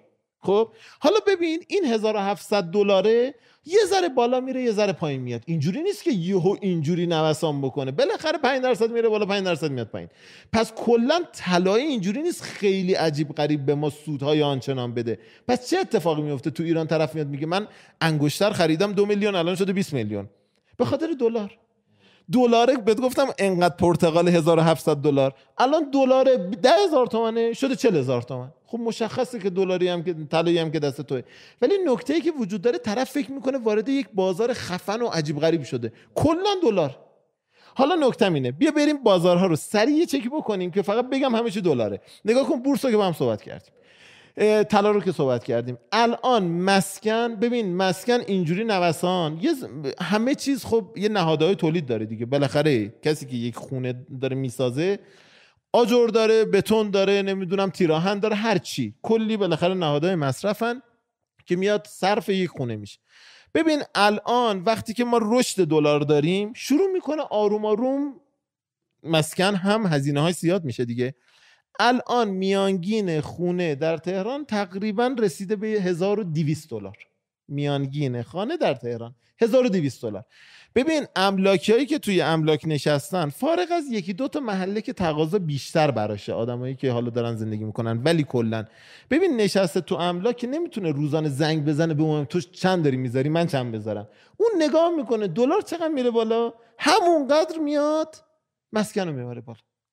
یعنی الان می‌خوام بهت بگم 1200 دلار 6 ماه دیگه شاید بشه 1180 دلار. این املاک های مختلف می‌تونن کار کنن؟ نه کلا قیمتی که الان یعنی اتحادیه تصویر اینو نه اتحادیه هم نیست عرضه و تقاضای تو اقتصاد. نه برای این املاکی گفتیم مثلا خب مسکن. خب مسکن خب همین می‌خوام میگم میگم که این که نشدنیه که من یه املاکم شما یه املاک شما تو خیابون فلانی من تو هی زنگ بزنیم به هم که آقا خب مگه یه اتحادیه نیست که باید به ما بگه چیکار کنیم نه. اتحادیه نیست. که همین عرضه و تقاضا. می‌بینید که همین جوری زمانی که دلار داره میره بالا مسکن همین جوری از خونه متری 10 میلیون تومان شده مثلا 40 میلیون تومان. صرفا بخواد درست تقاضا کمک می‌کنه. ولی نکته اینه که اول آخر یه متریالی تو اون خونه داره استفاده میشه که باز هم دلار. یعنی اگر کسی که میره تو مسکن سرمایه گذاری می‌کنه ببین الان عمده افرادی که پولدار شدن تو جامعه کیان؟ کسایی که املاک مسکن دارن. خب چرا اون کسایی که تو بازارهای دیگه هستن به چش نمیان؟ به خاطر اینکه بازار املاک بازاریه که افراد پولای سنگین دارن پولاشون به چش میاد. طرف 8 میلیارد 10 میلیارد 40 میلیارد یک خونه می‌خره سال دیگه دو سال دیگه سه سال دیگه میشه مثلا 200 میلیارد بهش میگن تو حاجی بازاری پولدار شده. ولی نکته ای که حاجی بازاری اگه اون پول گذاشته بود تو بورس 20 برابر می‌شد. گذاشته بود تو کریپتو الان برید نگاه کنید تو سال گذشته کریپتو چقدر بازدهی داده؟ هزاران برابر بیشتر می‌شد. می‌دونی؟ حالا باز کریپتو یکم جدید داستانش چیزه ولی خب دقیقا هم همینه دیگه. خیلی ها ولی این نگه داشتن منم خیلی دیدم مدلی که خیلی پول در آوردن اینه که سرمایه گذاری کردن رو چیزهایی که نگه داشتن و خیلی با فکر بوده یعنی چیز بوده. همینجوری چون یه توهمی اومده تو مارکت یا اخبار مخصوصا اخبار خیلی می‌تونه جهت دار باشه تو دنیا همیشه هست. یکی یه چیزی میگه دو نفریستی میگن همه میریزه به هم. ولی فکر کنم تو مسکن خب این اتفاق کمتر میفته. بعد یه خوبی که داره تو رصد نمی‌کنی. ببین اونایی که تو حوزه کریپتو دارن کار می‌کنن همه این حرفو می‌زنن. یا تو حوزه بورس. ببین صبح به صبح باید نمی‌دونم حالا شما این حسو دارید یا نه یا این حسو کردید تو سرمایه گذاری نه. صبح به صبح طرف فقط داره نگاه می‌کنه. شب بلند میشه نگاه می‌کنه. بازار رفت بالا. ولی تو مسکن خونه رو خریدی. آره دیگه نمی‌تونی. آخه واقعا الان اینجوری مثلا بورس و نمی‌دونم تمام این داستان همه با اپلیکیشن دیگه. دقیقاً. خیلی جای دنیا الان فقط یه اینجوری می‌زنن تمام میشه میره ولی نمی مسکن رو نمی‌تونی چیز کنی نمی‌تونی به این راحتی بری. حالا کلا من فقط اینو جمع کنم اینه که تو این بازارهایی که ما تو ایران داریم یه تعدادش برای افراد خاص شده. یعنی کسی الان نمی‌تونه تو این کسی که مسکنی ندارد و می‌خواد یه سرمایه گذاری ساده کنه نمی‌تونی بیای متری خونه 80 میلیون و 90 میلیون سرمایه گذاری تازه بکنی. برای همین این آدما مجبورن که برن تو حوزه های دیگری که به طور مثال بورس هست به طور مثال کریپتو. و بتونن حالا ارزش پول پولشون نگه دارن. فقط نکته این بود که همه مباحث به دلار ختم میشه. صرفا یک سوال رو باید جواب بدن که آقا دلار کی بالا پایین می‌رود؟ دومین سوالی که باید جواب بدن اینه که خدمتتون عرض بکنم که حالا خب من تو این شرایطی که حالا دلار داره بالا پایین میره یه تعداد سیاست اتفاق امکان داره بانک مرکزی امکان داره دولت انجام بده برای کنترل اون تورمه. الان بازار کریپتو میترسه. ببین الان امروز که داریم با هم ضبط می‌کنیم بیت کوین شده 40 نزدیک 4 دلار. نکته ای که وجود داره اینه که در ماهای آتی بحث یک نکته میگم. صرفا به خاطر اینکه یک سیاستی برای نگهداری تورم در امریکا به وجود میاد یعنی قرار بانک مرکزی بشینن دور هم بگیم می‌خوام سیاست انقباضی انجام بدیم. کل بازار جهان دارن نگاه می‌کنن. کریپتو بازارهای بورس امریکا همه دارن اونس جهانی همه دارن نگاه می‌کنن تو این شرایط باید چیکار کنن؟ آیا دونستن این برای یک آدم عادی؟ خیلیه من واقعیتش میگم نه. به خاطر اینکه کلا شاید با نمی‌دونم 8 ساعت بتونه بره سمت اینکه آقا خب دیگه اوکیه. من فهمیدم که الان دلار میره بالا. این اتفاق میفته اگه نرخ بهره تغییر بکنه اگه حجم پول تغییر بکنه چه اتفاقی میفته خواستم میگم ته ته ته این داستان 8 ساعت. به نظر من. خب حالا کلا یه سری کورس هم شما دارین و حالا کسی اگه براش جذاب باشه و جالب باشه چجوری باید دسترسی داشته باشه و چیکار باید بکنه و چه چیزایی هست؟ ببین من کلا چون باحاله این داستان خیلی باحاله. من خودم هم خیلی دوست دارم خودم احساس می‌کنم اصلا نمی‌دونم از کافی شاید ولی شاید جالب ترین قسمت حرف امروزمون این بود که گفتین که آدم سرمایه گذاری بکنه رو خودش. این خیلی مهمه چون خیلی این کارو نمی‌کنن. همینجوری وای میسن میرن چی میشه یا میگن آقا بده این بده همه چی بده. ولی به نظر من اگه موقعی که مثلا اون بده رو این آدم کار کنه دیگه. یعنی موقعی که اگه نگه نتونی الان مثلا ملک بخری رو خودت کار کن. اگه نتونی نمی‌دونم فلان کارو بکنی فلان کارو. می یعنی باز آدم توی جریانی بیفته خیلی بهتره. حالا اگه کسی بخواد بدونه چیکار باید بکنه؟ قبلش پرانتز باز کنم یه چیزی که یادم افتاد بگیم بد نیست. ببین یه یه صحبتی کردی گفتی آقا من می‌خوام سرمایه‌گذاری کنم ولی خب پول رو یه جا نیاز دارم. می‌خوام بگم ببین تکنولوژی همین حوزه دیفایی که صحبتش هست. ببین دیفایی اومده خب بانک رو حذف بکنه. شما می‌تونید پولتون رو سپرده بذارید سود بگیرید. می‌تونید پولتون رو وسیقه بذارید وام بگیرید. الان خواستم یک سوال اومد تو ذهنم بعدشون رو بگم. حتی من اینو میگم وقتی شما میرید اطلاعاتتون رو زیاد می‌کنید همه راه وجود داره. شما می‌تونید سرمایه گذاری کردید خب؟ مثلا رفتین دوتا اتریوم خریدید خب؟ پول نیاز داری. الان می‌خوای آقا چهار تا تجهیزات بخری الان پول در حال حاضر نیاز داری. من می‌دونم اتریوم میره بالا. آقا من اینوست کرده بودم دیگه. منتظرم که بره بالا. ولی الان پول رو نیاز دارم. خدای نکرده بام شکسته. خب اینو باید درستش کنم دیگه. میرم پولم رو می‌ذارم در همین پلتفرم هایی که حوزه دیفای هستن. پول رو می‌ذارم و در نهایت پول خودم وسیقه میشه. اون به من پول میده. اون پول رو میرم خرج می‌کنم. به دلار میده به من. خب تتر میده. میرم اون پول رو خرج می‌کنم میارمش تبدیلش می‌کنم پامو درست می‌کنم. هر موقعی که اوکی شد شرایطم میرم دلار رو میدم اتریوم خودم پس می‌گیرم. نکته می‌دونی چی بود؟ این بود که واقعیت اینه که انقدر option های سرمایه گذاری زیادن که آدم می‌تونه واقعا میگم با یه کوچولو اطلاعات بیشتر نمی‌دونم یه کوچولو شاید تو حوزه که داره کار می‌کنه خیلی کارهای بزرگی میشه کرد و واقعا حوزه جذاب. خیلی مهمه. به نظر من یعنی اصلا به همه من اینو پیشنهاد می‌کنم کلا قبل از اینکه هر کاری آدم بخواد بکنه راجبش بدونه. و یکی از مهمترین قسمت های باز این پادکست هم همین بود که این موج سواری اشتباس. چون صد به احتمال خیلی زیاد حالا صد درصد نه به احتمال خیلی زیاد پول از دست میره. وقتی ندونین دارین چی کار می‌کنه اصلا قانون بازینه حالا اتفاقی که برای این چیز افتاد تو این stock market مال یه کمپانی بود که به خاطر یه سری چی بود تو تو Reddit بود فکر کنم که یه سری شروع کردن از این gamer ها و nerd ا اومدن شروع کردن سرمایه گذاری که اون کمپانی از صفر چی بود آره. اسمش؟ وال استریت. وال استریت نمی‌دونم چی آره نه اون تو ردیت بود. نه اون کمپانیه ولی یه کمپانی چیز بود که انقدر همه اومده بودن چیز کرده بودن یعنی سرمایه گذاری کرده بودن. این سهامش یهو رفت رو سقف. ولی جهتدار بود دیگه. یعنی همه یهو اومدن برای اینکه بتونن اینو نجات بدن نگرش دارن هیچ چیزی نداشت. ها؟ آره آره آره چی بود؟ گیم استاپ آره آره. می‌دونی راجبش؟ نه. نه؟ حالا یه داستانی داره نمی‌دونم اشتباه نگم ولی یه کمپانی بود که خیلی از این سرمایه گذاری اومده بودن. یه جورایی اینو دیگه کشته بودن با یه سری کامنت و این اصلا دیگه آخرای این کمپانی بود چون هیچ چیزی هم نداشت. بعد کسایی که طرفدار این بودن این گیمرها رو اینترنت اومدن ریختن سرمایه گذاری کردن که تو رابین هود هم مثل این کاری کردن تو اپلیکیشن رابین هود کردن که رابین هود اصلا بستش داستانو. یعنی نذاش از یه جایی به بعد خیلی زدن که نمی‌تونیم الان این کارو بکنی و این کار اصلا خودش غلطه. خود اون کسی که صاحب رابین هود داستان براش پیش اومد.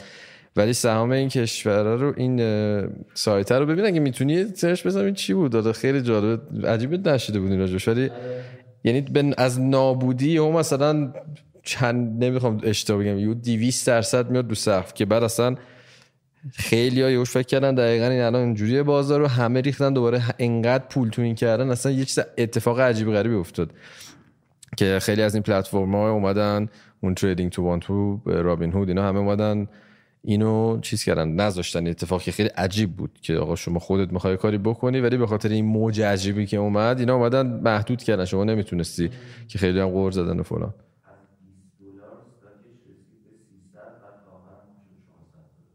تو چه مدتی؟ از 20 دلار رسید به 300 بعد شد 400 تو یه ماه. عجیب نیست؟ واقعیت اینه که انقدر از این پروژه زیاد شدن که یعنی این خیلی تو اخبار بود. این چند وقت پیش خیلی تو اخبار بود. یعنی یهو از 20 دلار شد 300 اصلا تو کریپتو ولی خیلی الان داره اینا خیلی اتفاق میفته که اینم همینه دیگه. الان کریپتو آره تو market stable دنیا خب این آره اتفاق نمیفته کریپتو که اصلا اینجوریه. دقیقاً. اصلا چقدر 30 درصد اصلا okay بالا پایین بشه. یعنی جزء الان بعضی گروه مروه زدن شروع می‌کنن pump کردن. پول می‌ذارن یهو یه چیزی رو می‌خرن 700 درصد 800 درصد. ولی واقعیت همین که خودت گفتی چیزی که زیر ساخت نداشته باشد این جمله رو اصلا بچه های ما عادت کردن به حرف من. زیر ساخت نداشته باشه. آخر با کله می‌خوری زمین. یعنی واقعا راه میانبره من همیشه میگم به جهنمه. تنها راهی که ما می‌تونیم میانبر بزنیم یه کله بریم جهنم. یه نظری در راجبه نظر... یه نظر خودم هم بگم. کلا حالا موقعیت سرمایه گذاری هرچی که هست خود من به نظر من تمرکزم اول می‌ذارم رو تواناییام. یعنی سعی می‌کنم این یادم نره. من ممکنه دو تا کار بکنم مثلا یه پول کلانی دستم بیاد. من خود من همیشه اینجوری فکر می‌کردم که یادم نره که حرفه من چیه علاقه من چیه عشق من چیه اینو من دوست دارم نگه دارم. حالا یهو من برم تو market کریپتو یه پولی مثلا درارم برم تو market من فلان. خیلی رفتن تو bet. می‌دونی یادشون رفت. مشکل اون به تو این داستان هم این بود که آقا اصلا شما یادتون رفت این ور چه اتفاقی داره میفته مگه شما تو موزیک نبودین؟ می‌دونی خب اگه از از موزیک پول داره باحاله ولی انقدر market های عجیب غریب و بالا پایین و چیز هست که اینا آدم یادش میره که خودش از کجا آمده و چی دوست داره. منم نظرم اینه. یعنی آدم اول رو توانای خودش سرمایه گذاری بکنه با آگاهی خیلی زیاد بره رو چیزهای دیگه به مقدار مناسب سرمایه گذاری کنه. حالا مثلا تو ایران که کریپتو ممنوع شده ولی انجام میشه دیگه حالا خیلی. آره می ولی می‌گفتن که کسایی که مثلا تو کریپتو می‌خوان برن 5 درصد از پولشون رو بذارن. دقیقاً. نه یا 40 درصدش رو بذارن. مثلا به خاطر اینکه خیلی پورتالاتومه دیگه خیلی عجیب غریب والاتایله حالا اون یه نظری بود که یه سری می‌گفتن. ببین اینو که کامل موافقم چون ریسکش کلا همه ته اون هرم نیازها ما می‌خوایم برسیم به خودشکوفایی دیگه. چهار تا کار داریم می‌کنیم حالمون خوب باشه. سرمایه گذاری هم ما داریم میگیم باید بکنیم صرفا به خاطر اینکه این حاله یه وقت جهتش برعکس نشه. آقا دمت گرم مرسی. حالا ان بریم پادکست بعدی. اینا رو با هم مقایسه کنیم. بعدا یه سال دیگه یا آره. شیش ماه دیگه یا هرچی دم شما گرم. وقت گذاشتید. مرسی. خیلی خوشحال شدیم. مرسی هم بابت دوستان عزیز. دعوت کشتن. مرسی.